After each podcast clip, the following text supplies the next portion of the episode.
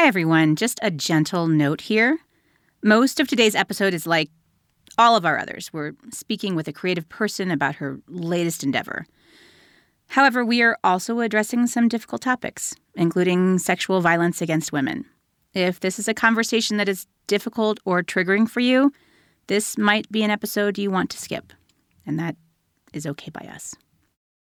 Wild Precious Life is brought to you by Shelter in Place a podcast about reimagining life through creativity and community. Is there a word for a friend you've never met? An online soul sister, a Google guru, a kindred spirit.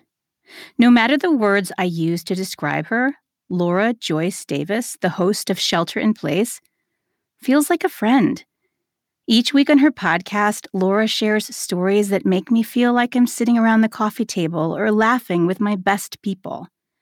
One listener described Shelter in Place as a warm hug. Others have called it binge worthy and wonder filled, like catching up with an old friend.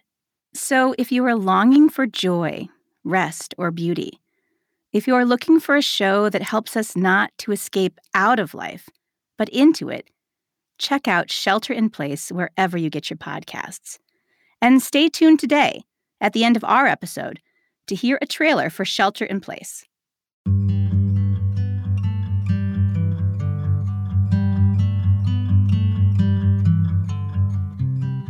What is the story your body tells? We are so quick to point to gray hairs and wrinkles and complain about them. I have a little arthritis in my right knee, and it makes me cranky about growing old.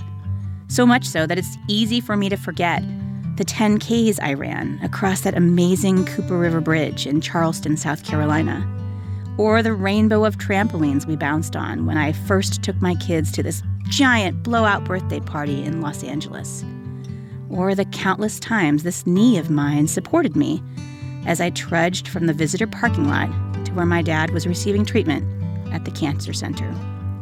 Our bodies tell a story. Too often, I think we only listen to part of it. What else does your body say to you? Those crow's feet are also laugh lines, forged of smiles and gratitude and joy. Our belly rolls, those are remnants of good times. The bottle of wine we shared with old friends, or a late night ice cream sundae when a teenager needed us. Stretch marks are evidence of how we grew to accommodate another and miraculously brought life into the world.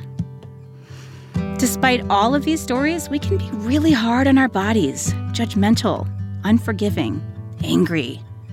But take a deep breath. Hold it. Then slowly let it out. Do you feel your strength, your wonder? your awesome capacity for living. We only get this one body, folks. We might as well practice loving it. Our guest today reminded me of that. Laura Maylene Walter is the author of the novel Body of Stars, which envisions a world in which a woman's whole story, her triumphs, tragedies, losses, and loves, are all written on a woman's body. Her writing has appeared in Poets and Writers, Kenyon Review, the Masters Review, the Horse Girls Anthology, and many other publications. She has been a Tin House Scholar, a recipient of the Ohioana Library Association Walter Rumsey Marvin Grant, and a writer in residence at Yaddo, the Chautauqua Institution, and Art Omi. Laura is editor in chief of the Gordon Square Review and is the Ohio Center for the Book Fellow at Cleveland Public Library. Laura Maylene Walter, welcome to Wild Precious Life. Anne Marie, thank you so much for having me. I'm excited.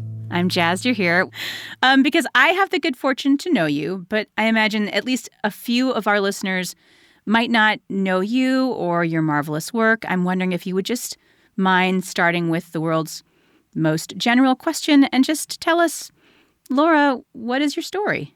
Well, I am currently a writer in Cleveland but I grew up in Lancaster, Pennsylvania, which some people outside of the area might know as home of the Amish. Um, my my connection to the Amish was mostly limited to sometimes seeing their buggies out on the roads. And when I was in college, um, at home for a few summers, I interned at a publication that had an Amish newspaper they published. So part of my job was typing up the letters written in sent in by scribes from Amish communities all over the country and Canada. So I, I, got some insider information there. But aside from that, I grew up in just your standard um, kind of a, a a suburban housing development that happened to be my house was right on the edge of the woods.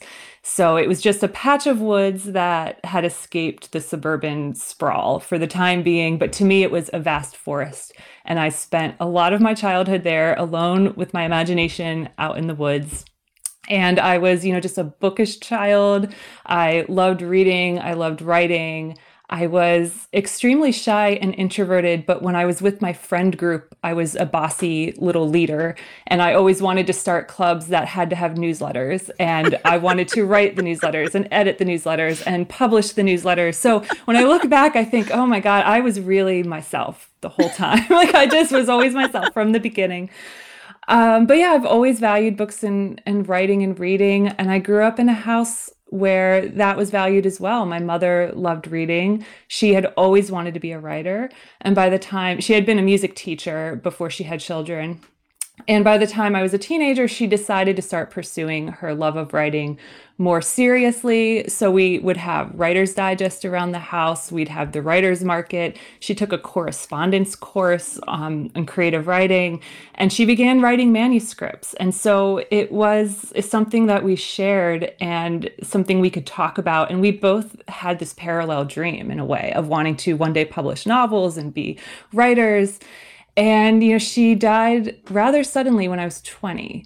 And so that was a big, a big change in my life. Um, she she had cancer but it was a very sudden unexpected death. It was within two days. We thought we had years with her and she went into the hospital on a friday and by sunday she had passed away. So it was really really hard. I was at the time a college sophomore at home on winter break. And so my whole life just completely got upended and, you know, through it all, through the years that followed, as I, you know, finished college and I began working, I never gave up the dream of being a writer. And I do think, I think I wouldn't have given it up either way, but I think she had worked so hard and she had a manuscript and was starting other manuscripts at the time of her death. And to have it just end so, like, have that chance taken away from her, I think it changed my outlook and it made me think I'm never going to stop working toward this goal. It uh, you're a writer, you know it can take a really long time and a long time to develop your craft. And but that that really had a big effect on me. Oh my gosh, there's so much joy and heartache in there. I love thinking of you as Laura Walter typist for the Amish. I think I love this little image of you forming clubs with newsletters.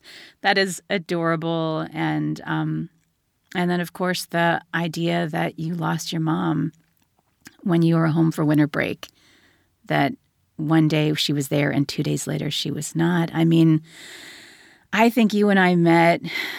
I, I know that you and I met when I was in the middle of a caretaking role for my own dad who had a terminal illness, and that was its own kind of heart heartache. Um, but I had a long goodbye. We were told, "Get your affairs to order in order. You have 14 months to live." And so we we thought that was that was our Friday together, and then Dad, through all kinds of treatments and things we tried, you know, we we got three Christmases when I think about it in, in terms of what you're describing, right, heartache is heartache, but I think about the tragedy of, of not knowing. We knew, and that was terrible. But to not know, oh my God. It's, I mean, there are so many different layers and, and ways things can play out. I mean, I went to a grief group at college with someone who lost her father. I believe it was, I think it was a car crash. So there was no, no warning, you know? And I try to look at it as I had a really, really great mom for the first 20, you know, 20 years of my life. And a lot of people don't have that. And so I do, you know, feel very lucky. And especially what she instilled in me, she was a very ambitious, hardworking person. When she decided to pursue writing, it wasn't just a little side hobby for her. She was really serious. I have a box of her notes up in my attic of her she would read craft books and take notes. And um, i just found a list that she had made and i took one glance at it this handwritten list and i knew what it was she was trying to title a project. I mean as writers we know what that's like where you just write down all these lists of words and like different formulations the blank of blank the blank of blank. And so i saw that and it was just so funny. It was you know she's been gone a long time now but i saw that and i was like she and i were so similar in that way. Oh my gosh i love that you I love that you shared that. I just did that title thing literally on Wednesday. So I know exactly what you're talking about when you're just listing and crossing them out and moving the words around. But I think to some extent, all children are the realization of their parents' wildest dreams. You know, I just think she would be so proud of you. I know she would be so proud of you and the triumph of this of this debut novel. I think that's wonderful. Um, do you ever think about trying to bring her stories to light? Have you ever thought about unearthing that box of what your mom was working on? Always in the back of my mind, just thought of that.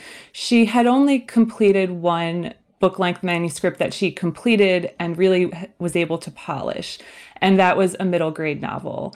And she was working on this when I was a teenager, and again, approaching it very seriously. And I was about 18 years old when she had, you know, a polished revised draft, and she gave it to me to read. And as far as I know, I was the only person who who has read it. And when she gave it to me, she was so nervous because when we talked about writing, we talked about it like two aspiring writers or two would be professionals.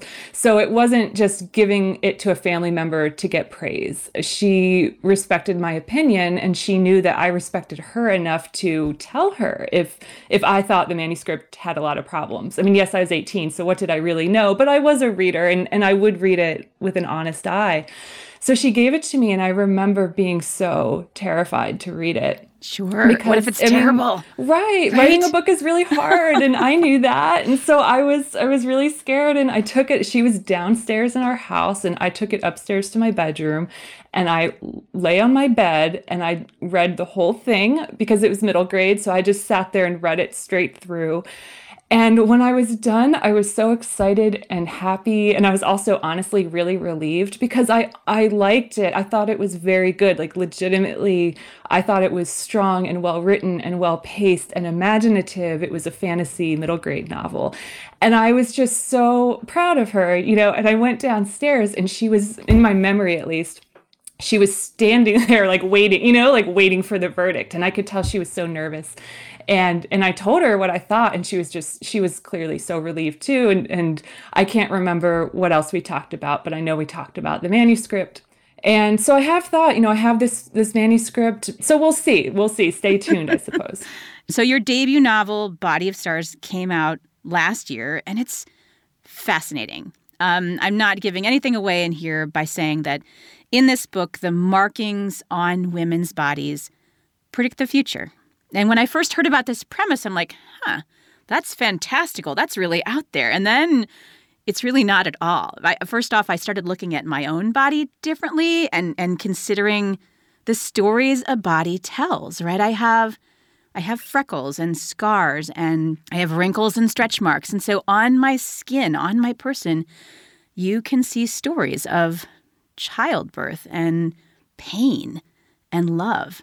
Did writing this book make you look at your own body differently? I think it did. Um, anytime I would get a new mole, for example, or, or just notice something, I would I would think about my book. You know, I remember once when I was deep in the revision of this novel, I was um, at the dermatologist just for a routine skin check, and she was just you know scrutinizing my skin under a light, and and I realized I felt a bit like my character in my novel because in the novel girls have to go through school inspections where they they have to disrobe and have a professional go over their body very closely. And so obviously what i mean i was in a doctor's office it was a very different thing but it was it was this sort of jolt of you know of feeling exposed in a way and feeling someone else study your body. And of course, with the novel, part of the inspiration behind it was just the deeper level of being a woman or woman identifying person in this world who you don't always feel your body is your own, or you feel you're under a level of scrutiny out there in the world, and that people are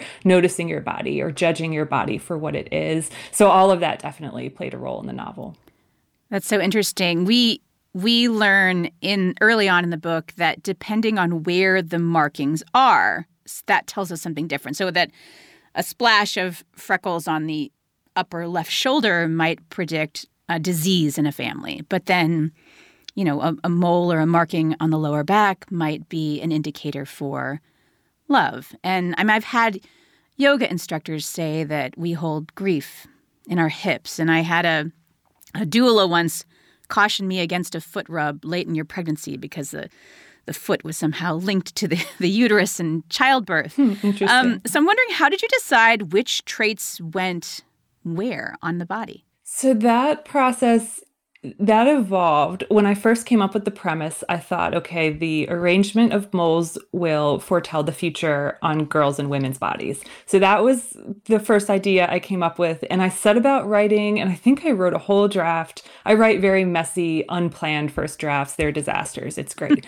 so I think I wrote a whole draft, and then I honestly knew that I didn't understand it. I didn't understand how it worked. I mean, clearly it's a fantastic premise. It, is not grounded in reality and it's impossible. But just within the rules of the world, I realized I didn't understand it. And I would have writing group members or writing friends would read part of it and they would ask how it works in this world. And I couldn't answer the questions. And so that really told me I didn't know enough. And so I would print out pictures I would find online of just outlines of, of, female bodies, and I would draw on them and try to think of where things would go. The novel itself has some images in the book. There are two full body images, uh, diagrams um, that were inspired by an old medical textbook I had found. And so those diagrams show female bodies with, you know, lines pointing to different parts of the body. And in the old medical textbook I found, they would point to parts of the body that indicated ailments and problems. Very, very outdated medical knowledge, not medically sound today. But it was really interesting to me about this this old book that was saying here's a woman's body here's what's wrong with it or what could be wrong with it and here are the places and so i kind of use that as inspiration as well to think about um, where things would go on women and what would be meaningful in terms of their futures.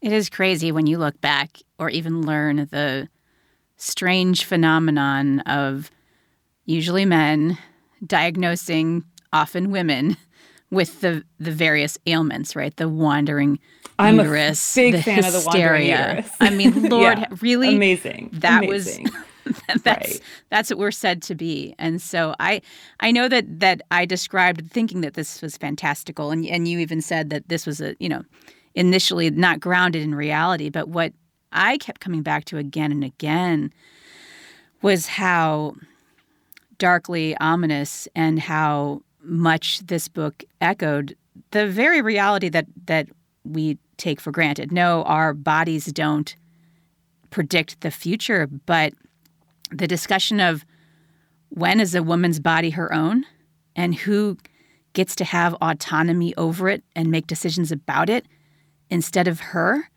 I thought that the feminist threads throughout this book were brilliant and and um, they would sneak up on me. I think I'm reading a book about a fantasy world and a make believe place where bodies predict who you'll marry, and then I turn the page and I'm actually reading a book about conversations we're having right now about what rights a woman has to determine what will and will not be done to her body, what decisions she can make about it. So, how um, how on purpose are those feminist threads? Am I making them up? no, no, definitely not. You're not making them up. When when I first started writing this, and actually, I could go back to the moment I conceived of the idea, which was in a writing craft class during a writing exercise. I came up with the premise on the spot and I started writing. I knew right from when I started uh, writing the first few paragraphs, I knew I had my main character, Celeste. I knew that she would have a brother in her life who would be a big Um, he would be very important to her. And I knew that she would be the only one who had these markings predicting the future on her body as a girl. And he would not as a boy. And so I knew right away there would be some tension there.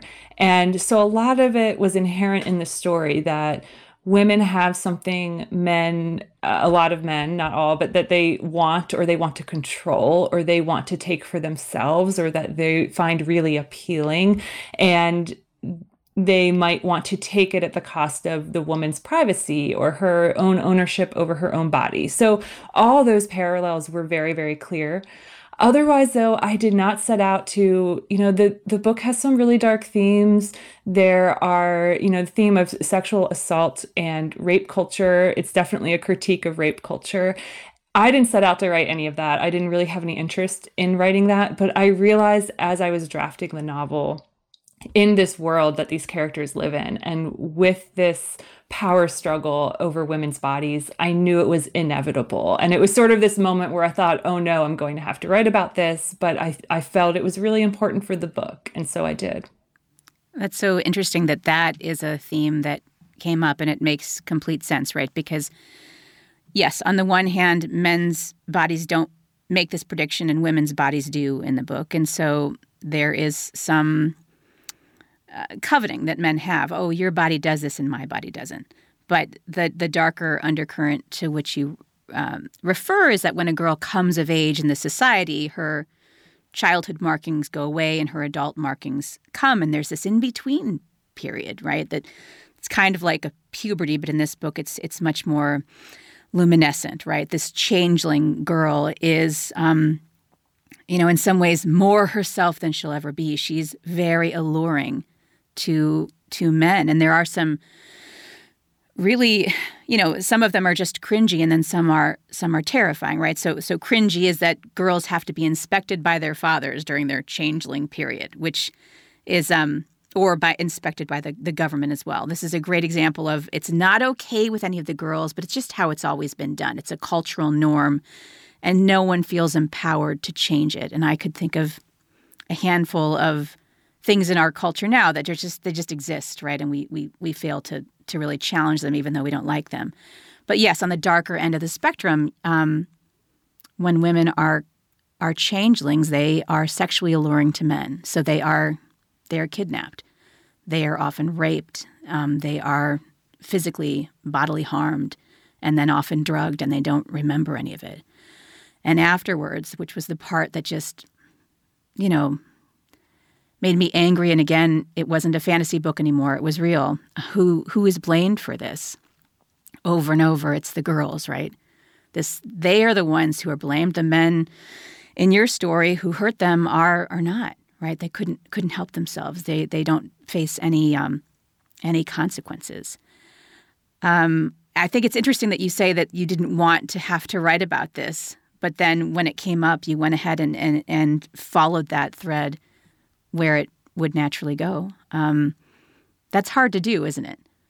It's very hard to do. It it's difficult. I do think though when I'm in the act of writing, and I don't know if you feel this way, even when writing about something really difficult or dark, writing about it is a sense of control.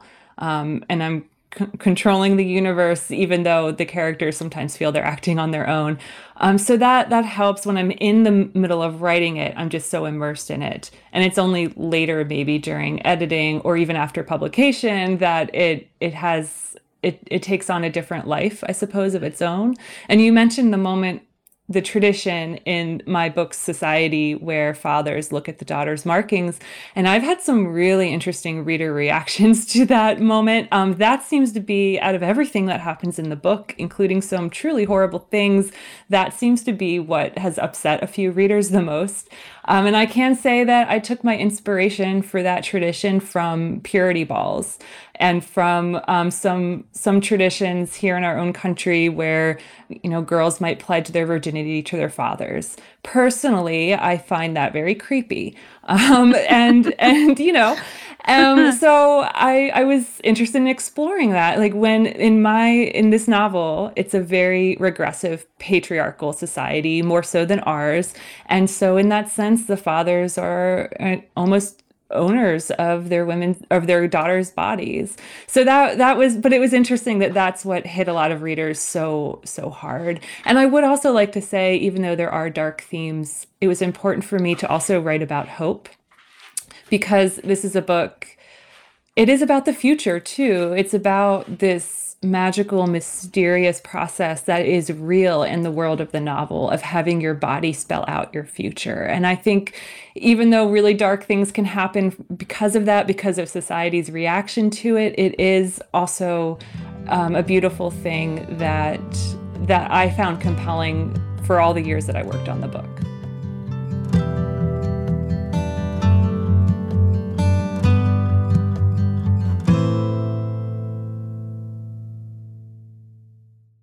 Hi there. I'm Heather Drago. And I'm Sarah Saunders.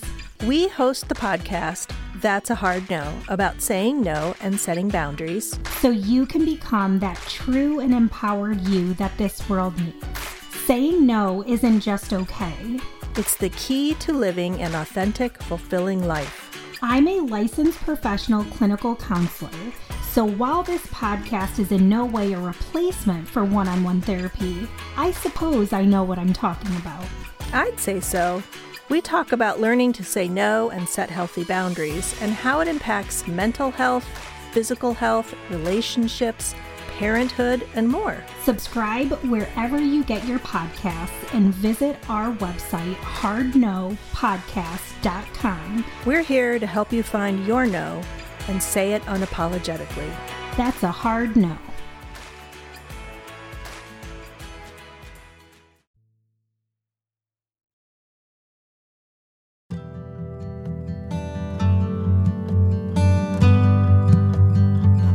Okay, so we've already covered the fact that a woman's body in this book predicts the future, so I'm not spoiling anything there. And there are all kinds of predictions, right? They're not all grim predictions. Like uh, in in one instance, a, a woman is predicted, a young girl's predicted that you're going to be a doctor, and so a formerly lackluster student really, you know, hits the books and becomes more serious and pursues a goal because it's it's predicted on on her. So some of the predictions in the book can really change lives for the better. They can really make make women grow. Um, in other instances, the predictions that are written on your body can be, you know, ominous or even sad. One character's markings, you know, suggest the death of someone she loves, and so there there was something beautiful that um, your main character Celeste wrote about this, and she says, "quote I've been thinking how strange it is that we know any part of the future at all." Imagine if we never knew when our loved ones would die. We'd never know when it's the final birthday or holiday or anniversary with someone. We'd never know to be on the lookout for the first sign of cancer, the initial ache of heart attack. We'd just live. That would be terrifying in its own way to know nothing, but sometimes I think it would be better. And the whole time I was reading this book, especially because I'm listening to our two stories about the loss of our parents, right? One of us knowing and one of us not knowing. And I don't know, what do you think? Is it do you is it better to know the good and bad news ahead of time like they get to know in this book? Is there something about that that's really that you just love? Or is it better to roll with the surprises no matter how good or how bad? I have thought about this a lot as I worked on the book over a number of years. And as much as I'm very compelled by the premise of, of people knowing the future as written in their bodies, I have firmly decided that no, I would not want to know any of these things. I wouldn't want the future on my body. I think, especially in the world of this novel, you know, things are only partially spelled out and they still have free will, even though they have certain big events are set to happen. And I just, I think it's better not to know for for good and bad. I don't know, it was really fascinating for me to think about my character and how when our characters live in speculative worlds, it affects everything about their view, you know, their worldview and how they see everything. So I, I found that to be an interesting thought exercise. I kept coming back to this idea about we are, I think, all of us. I remember being young and being impatient. I, I have a a soon to be 17 year old daughter who wants to know where she'll get into college and, and what, what degree she'll have. And, and I remember playing on a Ouija board at a birthday party. And, and what's the question we all want to know is what's the name of the person we're going to marry? Like, just this impatience for what the future holds. And even as writers, right? Will this next book be the book? Um, and yet, here was Celeste, this imaginary character in this imaginary world, thinking about how bizarre and how breathtaking to not know and to just sit there and and to live and to accept what came as this as the wonderful surprise. It really made me rethink and and hang out in patience in a way that I confess I'm not always prone to do. That was neat. And I also that, you know, knowing or not knowing, I, I thought about um, my dad because again, we we did know, right? We had the get your affairs in order conversation. And I've shared this before, but we asked him, Hey, dad, where do you want to travel? What do you want to eat? Like, what do you want to do? What's on your list? And he was like, Well, I need to get the ladder out and clean the gutters. And there's a tree in the southwest corner of the house we got to prune that back because those leaves are really he did oh his goodness. his bucket list was was it was not existent it was, it was the most mundane.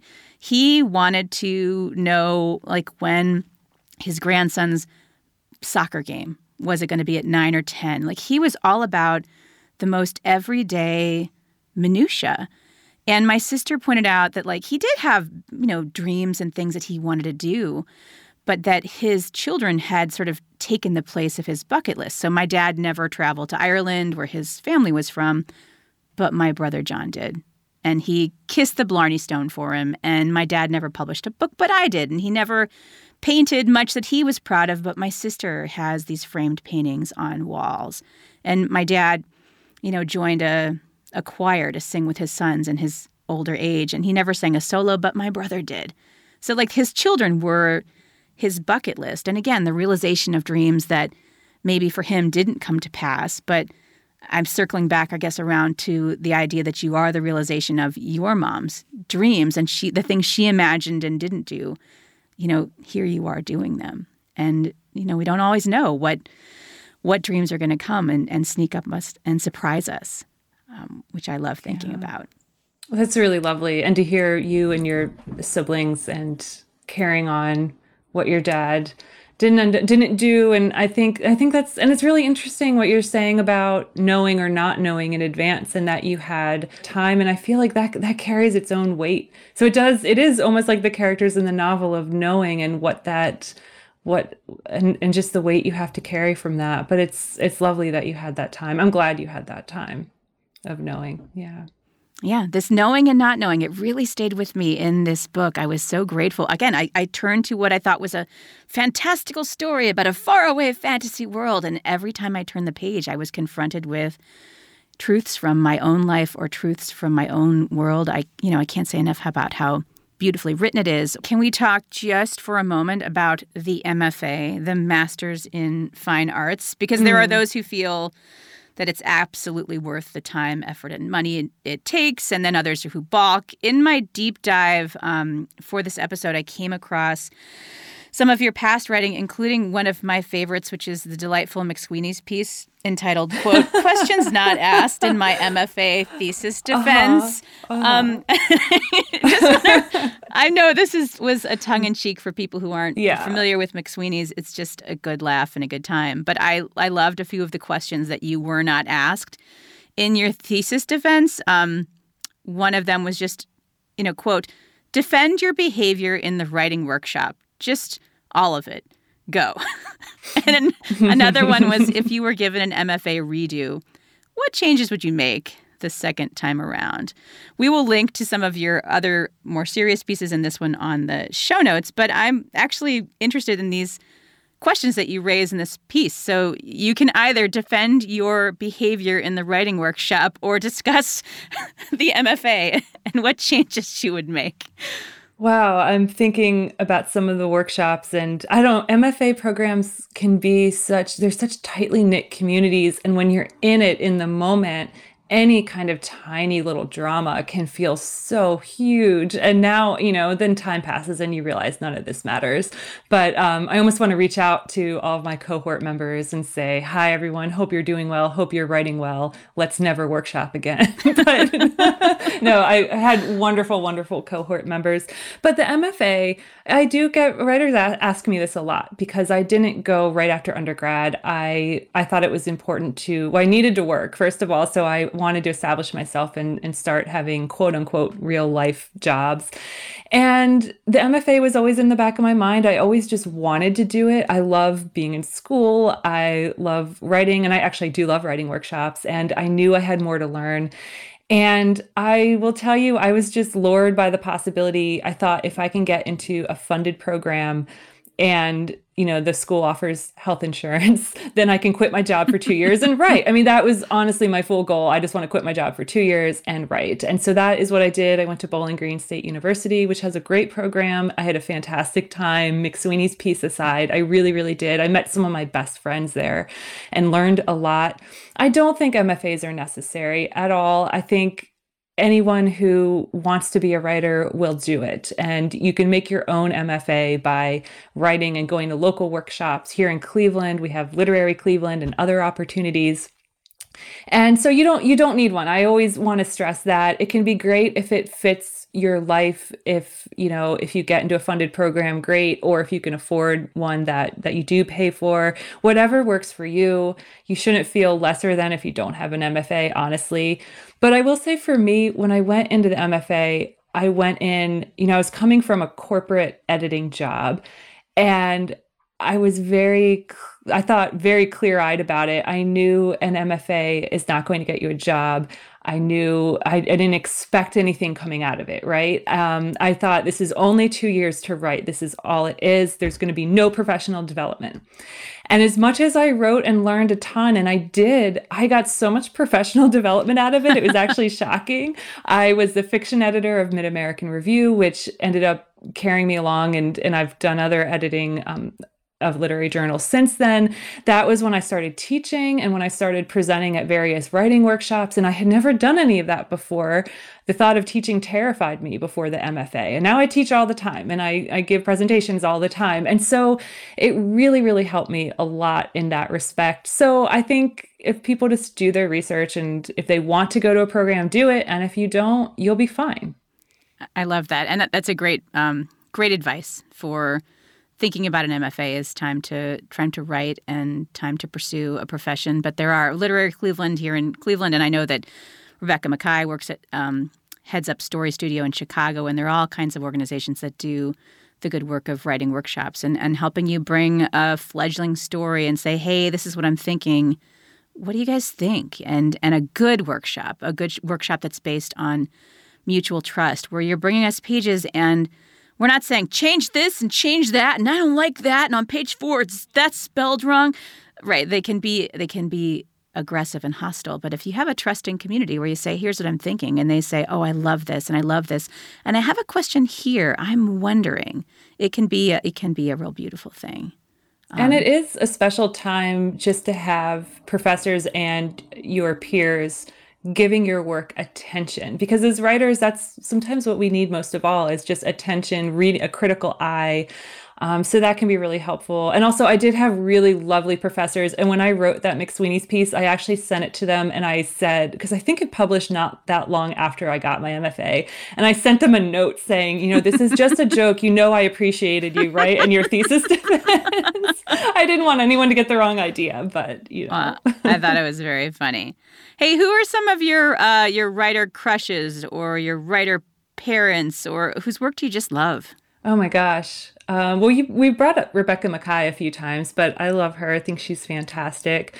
Um, coming up, I really I loved, of course, Margaret Atwood, which maybe you can tell just from from some of my my work, but I really admire her work. Um, Octavia Butler. Um, I loved Alice Munro. These are kind of uh, kind of classic, really really power powerhouse writers. I think. Um, and now of course i'm going to blank and now all the author names are fleeing my head. But so so many writers of both short stories. I have written a lot of short stories in the past and lately i have been focusing more on novels. But you know short story writers tessa hadley lorrie moore um, have all been been amy bender. And actually an amy bender story helped inspire body of stars. So um, so yeah i'm grateful for for everything that i've read I'll have to look for that story because I don't think I'm familiar with Amy Bender or the the story that you're talking about. That's great.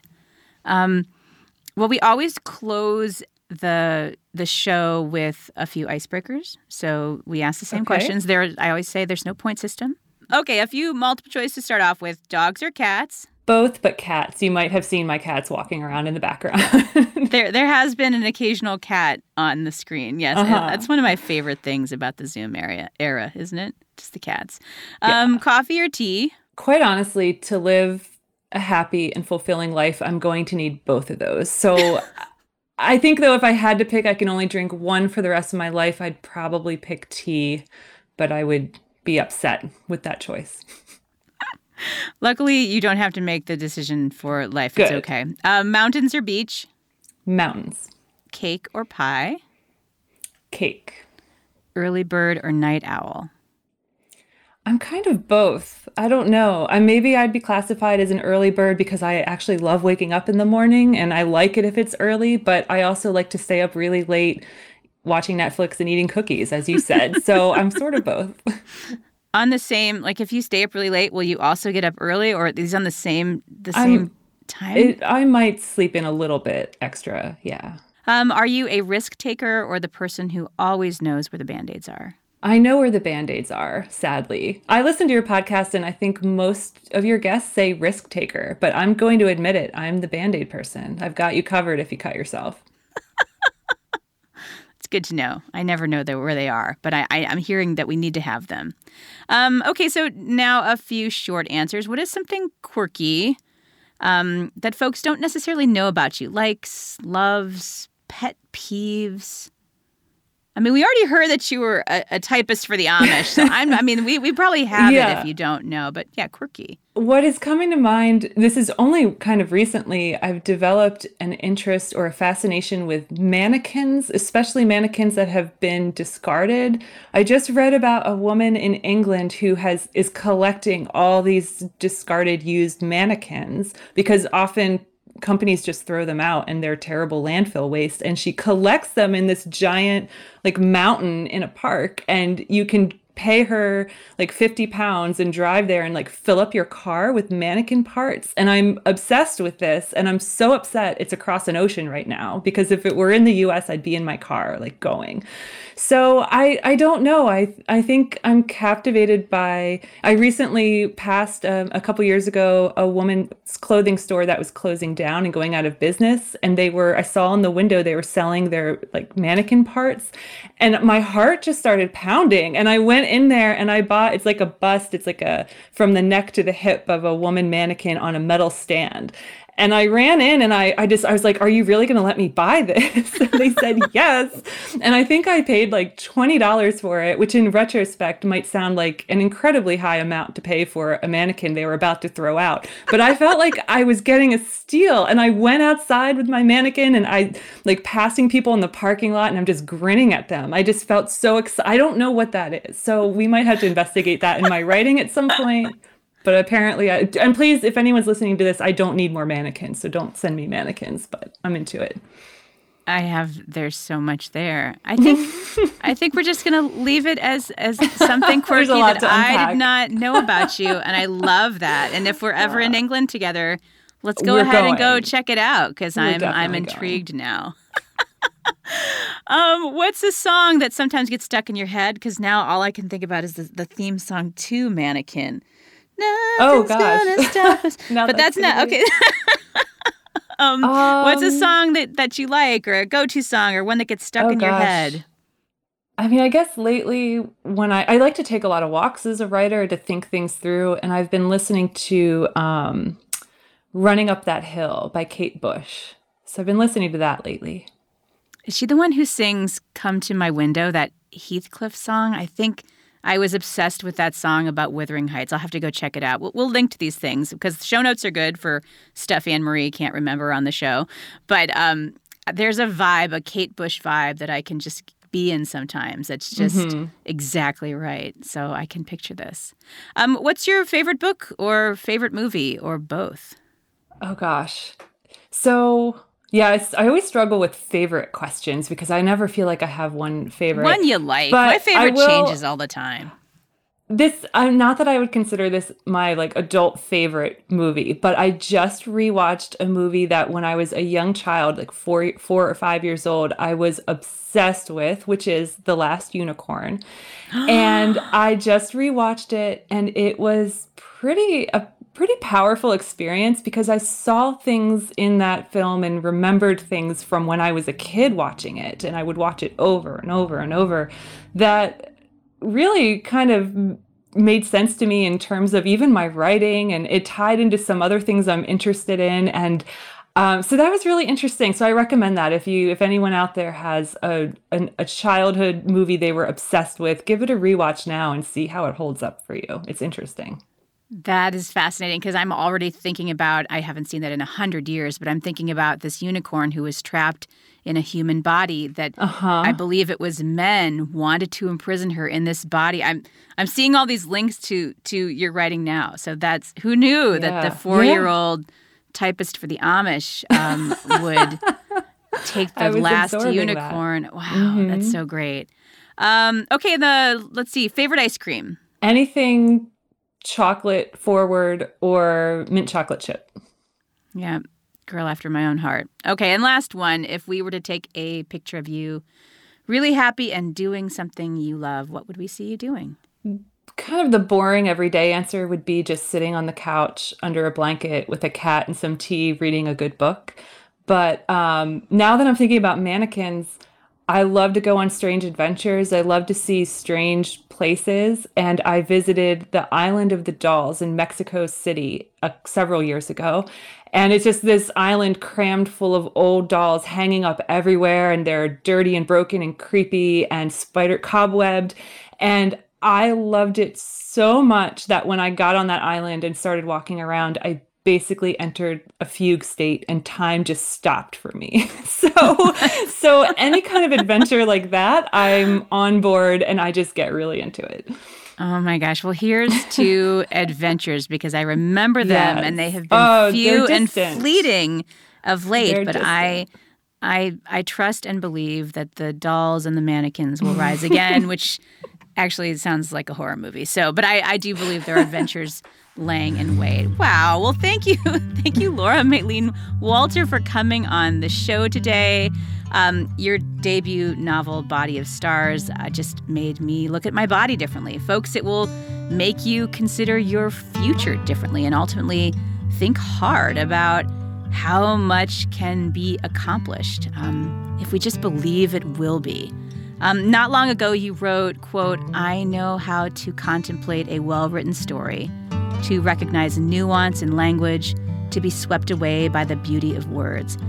And that's exactly what readers get to do with your book, Body of Stars. So thank you for writing it. Thank you so much.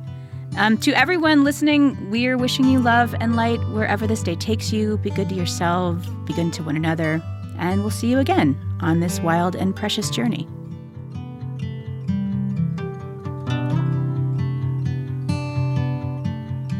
Wild Precious Life is a production of Evergreen Podcasts. Special thanks to executive producers Gerardo Orlando and Michael DeAloia, producer Sarah Wilgrube, and audio engineer Ian Douglas. Be sure to subscribe and follow us on Apple Podcasts or wherever you get your podcasts.